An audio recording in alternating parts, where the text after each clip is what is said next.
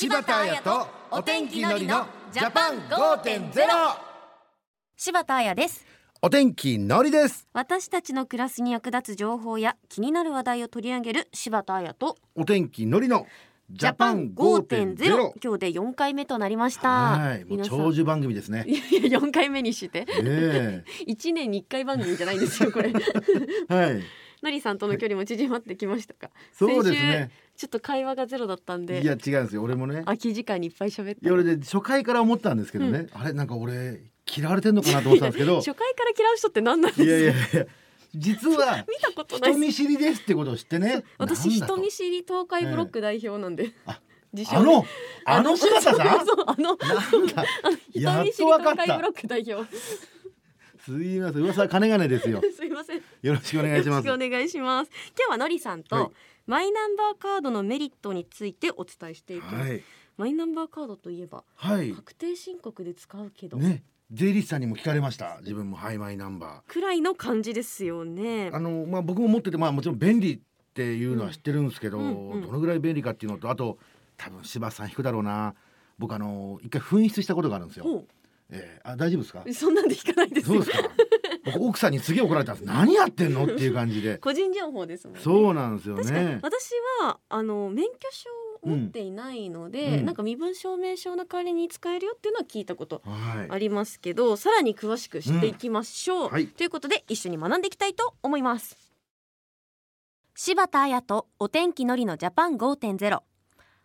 の暮らしを分かりやすく、内閣府政府広報の提供でお送りします。柴田彩とお天気のりのジャパン 5.0。 今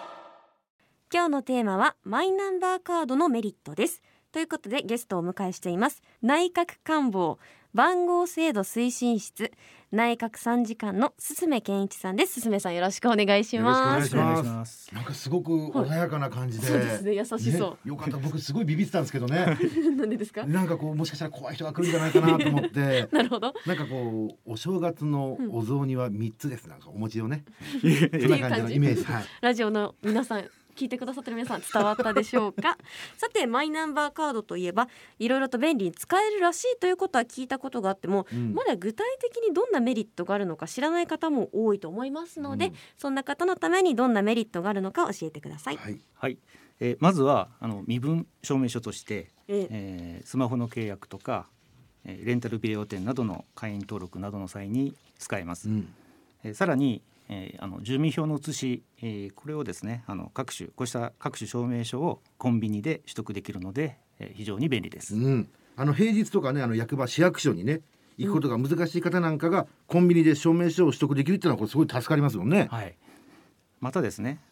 e-TAX という電子システムでインターネット上から確定申告をすることができます、これまではパソコンや IC カードリーダーライター、こういったものが必要だったわけですけど、2019年分からはスマホを使ってですね、都合の良い時間に自宅などから申告ができると、こういうふうになりました。またインターネット上で住宅ローン契約とか証券口座開設を行う際にも使えることになってますし、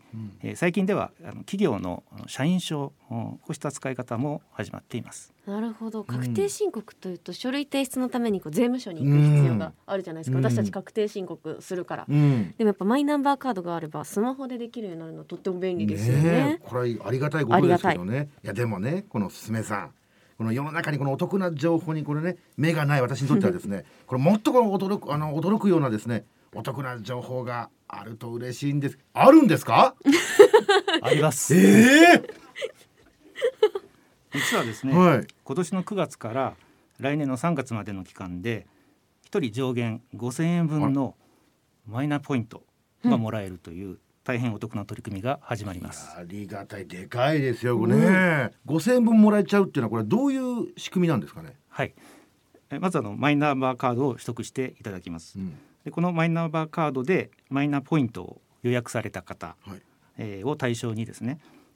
ご自身が選択したキャッシュレス決済サービスで買い物に使えるポイントを国が付与すると、こういう仕組みです。これはもう開始されたらすぐにでもこの上限5000円分のマイナポイントが欲しいっていうことなんですけども、これ手順をですねまず教えていただきたいんですけど、そこをなんとかいやそんな渋ってないです、はい、いいですか教えてもらって、はい、まずマイナンバーカードこれを準備いたします、はい、まだ持っていらっしゃらない方、こういった方はですねマイナンバーカードを申請する必要があります、はい、申請にあたりましてはお手元にですね交付申請書これがあるかないかをご確認いただければと思います。交付申請書ってのはこれ何なんですかね、はい、お住まいの市区町村からマイナンバーの通知カードが届いていると思います、はい、この通知カードのすぐ下に交付申請書がついています、うん、これが手元にある方はスマホ、パソコン、証明用写真機、郵便この4つの方法で申請ができます。普段スマホとかパソコンを使っている方はスマホやパソコンでのオンラインでの申請がおすすめです。交付申請書が手元にない方はどうすればいいでしょうか。その場合も申請できますのでお住まいの市区町村にお問い合わせいただければと思います、はい、ここまでよくわかりました、うん、ではマイナンバーカードを取得した後はどうしたらいいですか。はい、マイナンバーカードを取得されたらスマホかパソコンで専用サイトマイキープラットフォームにアクセスをして、マイナンバーカードを読み取っていただきます、うんそして、マイナポイントの予約をしていただきます。それで7月以降にですねご自身が利用されるキャッシュレス決済サービスを一つ選択していただきます、はい、これでですね9月以降キャッシュレスで2万円のチャージか買い物した時に上限5000円分のポイントがもらえます、うん、あそっかこの登録がこの7月以降に始まるってことはまだこの時間に余裕があるってことですよね、さらにこのでも直前にならないとこの重い腰が上がらないですからね、わかりますマイナンバーカードは通常申請から交付まで1ヶ月程度かかります、はい、これから取得される方は、お早めに、そしてスマホとかパソコンなどのオンラインで申請いただいた方が良いと思います、はい、カード受け取りの際には新型コロナウイルス感染症拡大防止の観点からお住まいの地域の状況に応じて適切な時期に窓口に来ていただければと思います、うん、はい、肝に銘じました、はい、さあそしてマイナンバーカードですが今後は健康保険証にもなるそうですね、うん、来年3月から、医療機関や薬局の受付でマイナンバーカードをカードリーダーにかざせば医療保険資格の確認がスピーディーに行えるようになります。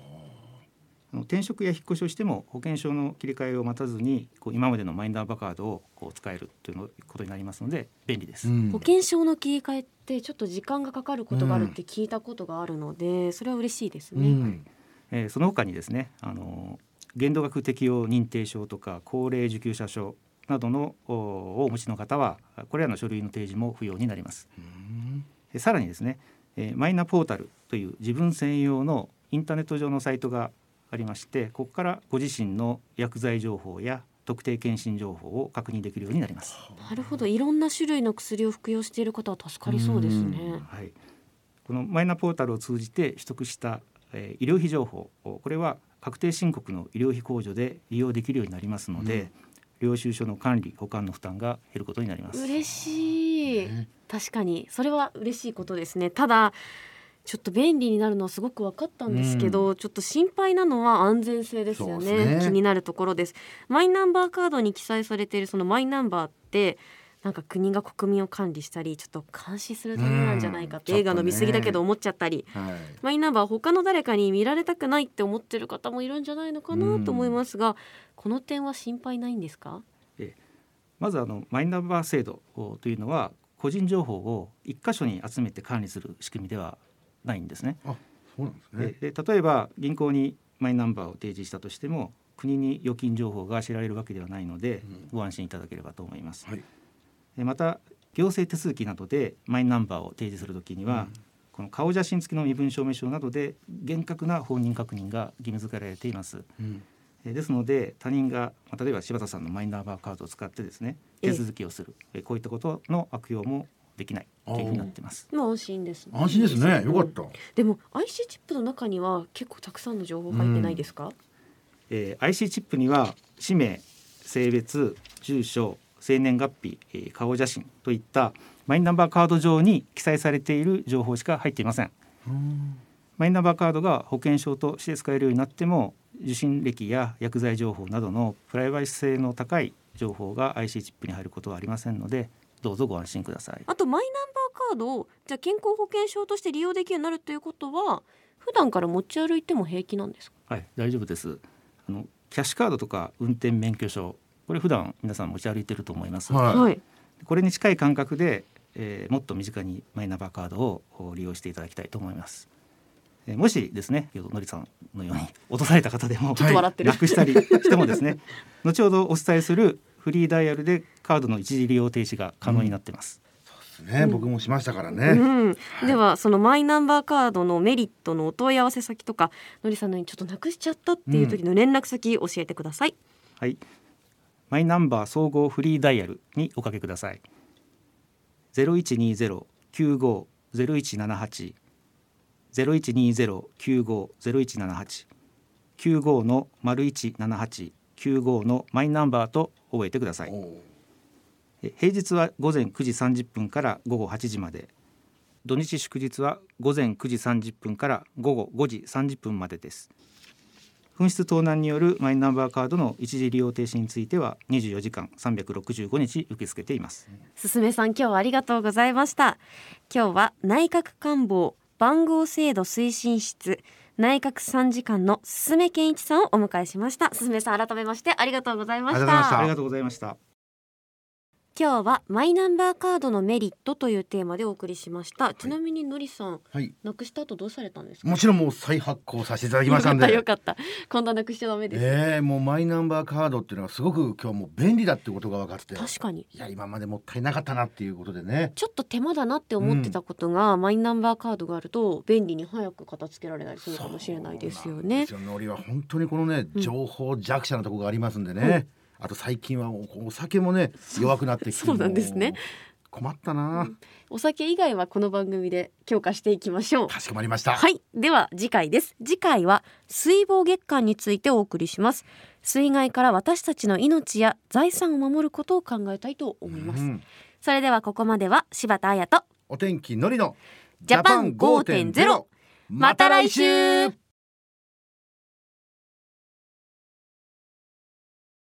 柴田彩とお天気のりのジャパン 5.0、 明日の暮らしをわかりやすく内閣府政府広報の提供でお送りしました。